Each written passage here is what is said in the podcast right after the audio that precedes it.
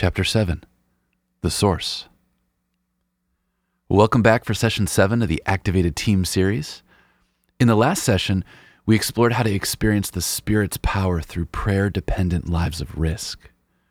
As we begin to notice the identity gaps that we can naturally and authentically minister to in others, and we're learning to listen to the Spirit's love nudges in all moments, we begin to be used by the Spirit in amazing ways to minister to people.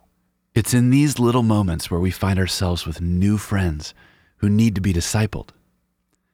So, our objective today is to learn to practice a pattern of disciple making that's easily done, anchored in God's Word, and led by the Spirit so that we're equipping others with a reproducible model. You'll remember from the last session how we can do nothing apart from God's grace. This is good news. We want to need him.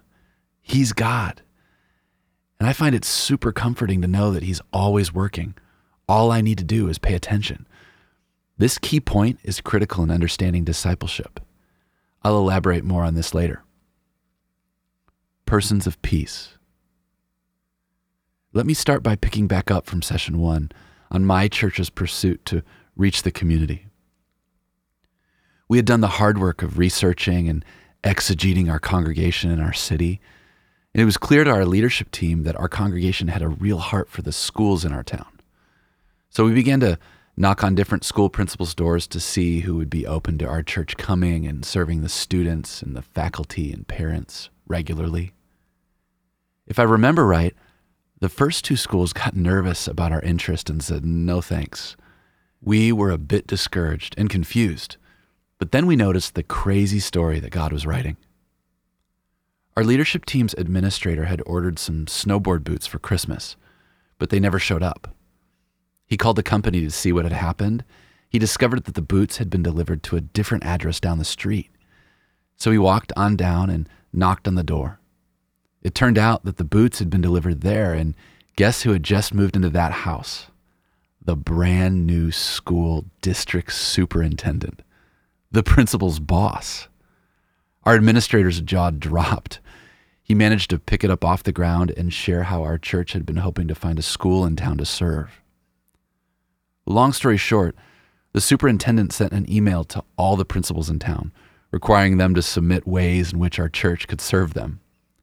Days later, it was the principal of the middle school across the street from our church who responded with the greatest needs. She invited us immediately to begin dreaming with her about how best to serve the school. And before long, we were there at most lunch hours, hosting after school activities, tutoring, and more. Today, the church has been invited into several schools in the community and plays a critical role in these schools accomplishing what they need to do. You might even say the schools in the town would do everything they could to help the church stay open if that were needed for some reason.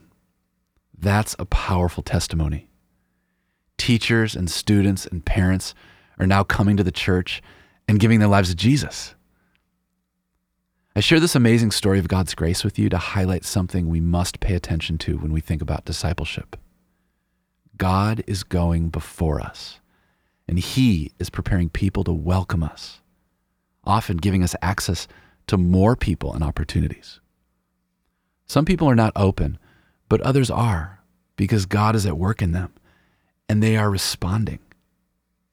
It's in Luke 10 where we find this idea of what many call persons of peace.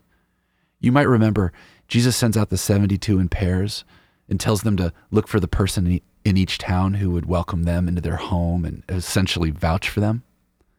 The principal of our middle school was one of these people. She was spiritually open.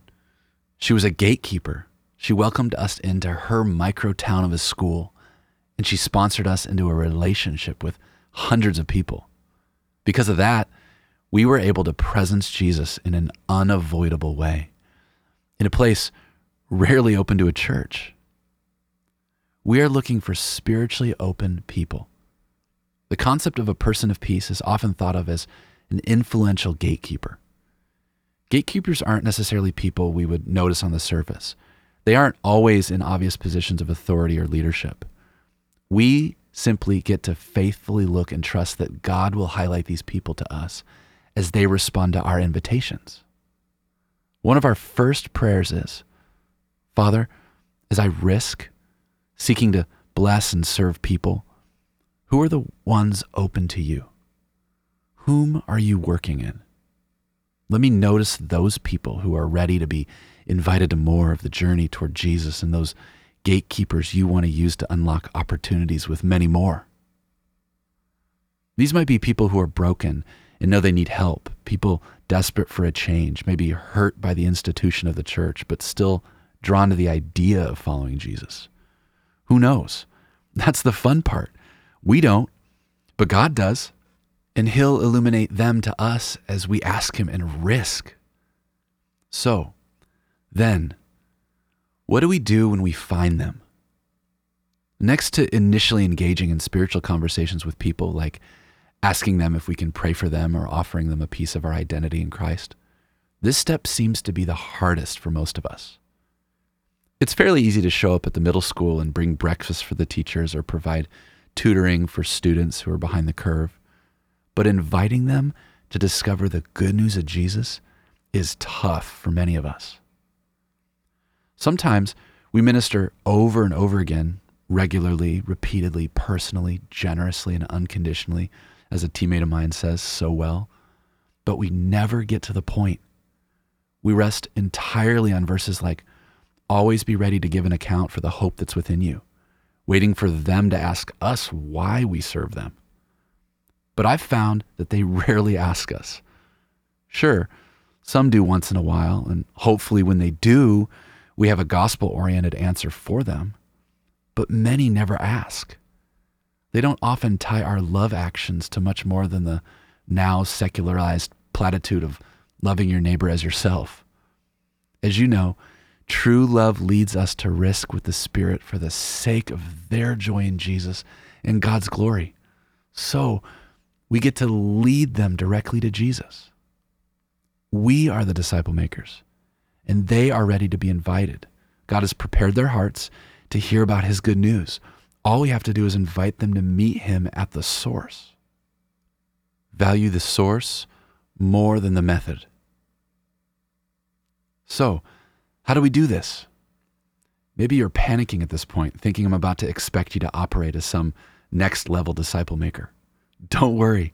I'll share something that I hope will remove all your fear around not knowing how to make disciples. I have some good news to share. God's Spirit is working ahead of you, and God wrote a book that He knows how to leverage pretty well. What if you didn't have to be a Bible scholar, a discipleship pastor, know any apologetics or have any verses memorized? What if it was as easy as inviting spiritually open people to read the Bible with you? I'm getting ready to share a method of discipleship with you. But what I want you to take away most from this is not a new tool in your tool belt. I want you to hear an important value. Methods change and adapt, but values remain. I want you to believe that the Word of God, the Bible, is powerful and it's the source of truth. Hebrews 4:12 reads, "For the word of God is living and active, sharper than any two-edged sword, piercing to the division of soul and of spirit, of joints and of marrow, and discerning the thoughts and intentions of the heart." The spirit of God plus the word of God yields transformation all over the world, non experts and even brand new believers are leading people to read the Bible. And God is doing crazy things. Just through our parent organization alone, more than 250,000 not yet followers of Jesus have found themselves in Discovery Bible Studies, DBS, learning to obey God's word and share what they're learning with others. And God's transforming their hearts. It's incredible. We tend to think people have to pray the prayer before we invite them into discipleship relationships. But that's not what God is doing in so many corners of our globe. He's using normal lay people, normal followers of Jesus like you, who have love for some other people who don't love Jesus, to engage them lovingly and then invite them to read the Bible together. More than 250,000 in just our network. Imagine you're serving at the middle school helping in a classroom and you realize the teacher you're serving is spiritually open. Maybe you mentioned how your family went to church last Sunday, so the teacher said something to you like, Oh, I went to church as a kid, but I hated how judgmental people were. You get to affirm how true that can be, but then ask, Would you ever want to get together with me after school for coffee and just read together a bit about who Jesus actually is?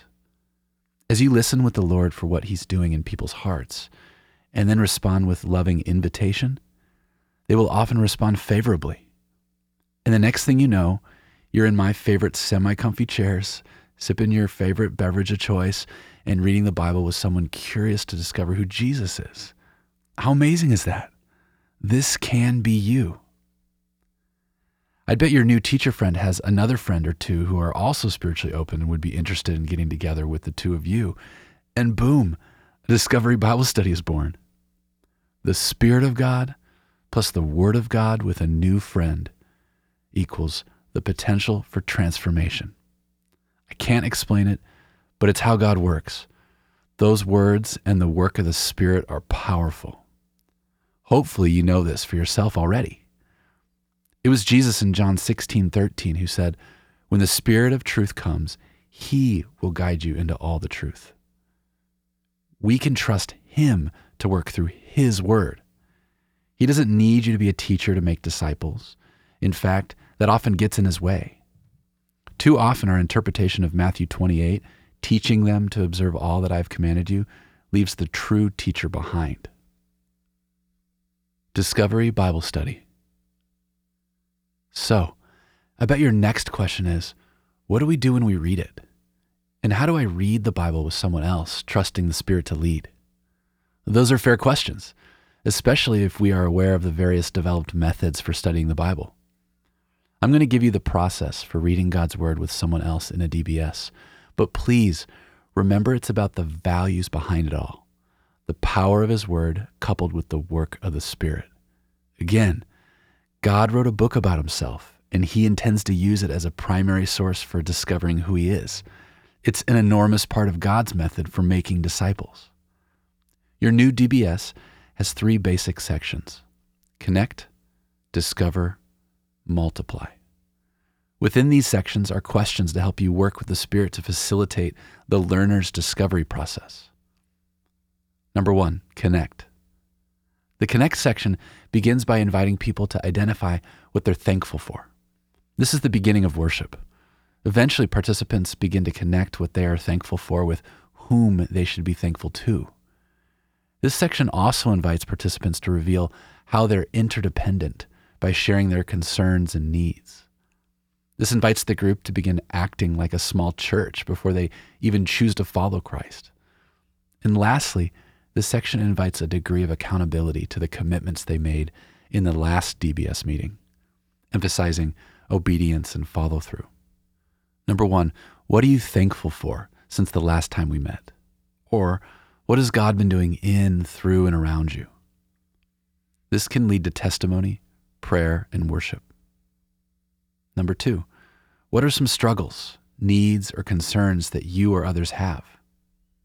This can lead to intercession and care for one another. Number three, is there any way we can meet those needs or concerns as a group? This can lead to community and ministry to one another. Number four, did you share what you learned last time with anyone? This can lead to evangelism. Number five, how did it go applying what you learned from last time? This can lead to accountability and obedience to Scripture. Second section, discover. In the discover section, the facilitator is not to be the expert. He or she is simply the facilitator of a few key questions. In fact, Answering questions often shuts down the curiosity of the group and begins to elevate the facilitator in unhelpful ways when self discovery is more important for the participants. Participants begin to look for two key elements in Scripture who is God and who are we? In response to discovering answers to these questions, they are immediately invited to obey God's word by creating I will statements. Number one, Read or listen to Scripture. Don't teach. This can lead to honoring the authority of God's word. Number two, retell the story or passage in your own words. This can lead to understanding God's word. And number three, discuss. What does this teach us about God? And what does this teach us about people or ourselves?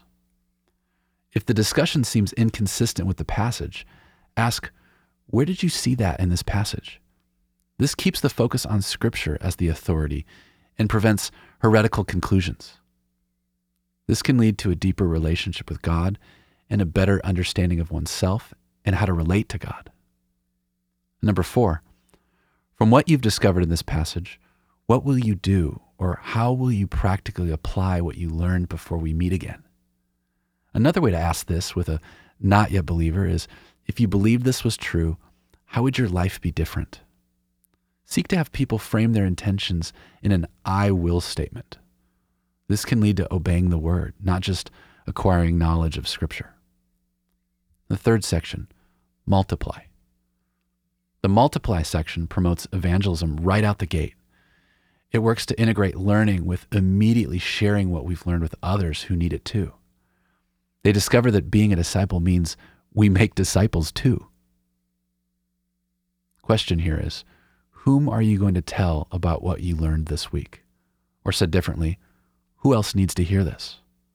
This can lead to evangelism, discipleship, and the replication of new groups. In reading through these questions and supporting notes, can you begin to see how, through DBS, you can help someone far from the Lord, one, practice their way into connecting with others, two, discovering true love for the Lord, and three, multiplying what He's doing in them amongst their neighborhoods and networks?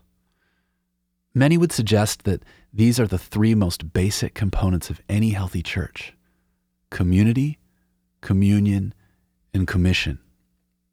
You get to help people practice their way into being the church. Thousands of these groups exist around the world, led by people just like you. And thousands of small and growing churches have even emerged because of the faithfulness of someone willing to initiate a DBS. The simplicity of this approach may even be the future of church in our society. Do you want to be a part of this future? In our next section, I'm going to invite us to pay attention to the people in our lives who are spiritually open and ready to read the Bible with us. For now, I want you to practice reading the Bible by yourself, utilizing some of the questions from the DBS process in your activated journal.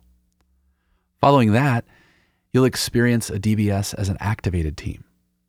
Your activated team coach will be a great example to you of how to facilitate a study without any particular knowledge or experience.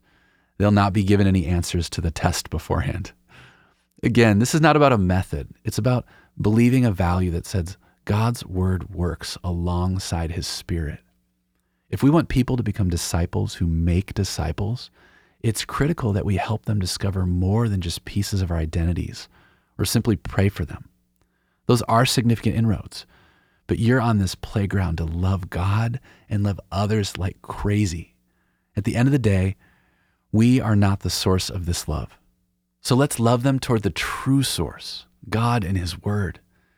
There, they will discover deep and intimate love, life, and truth.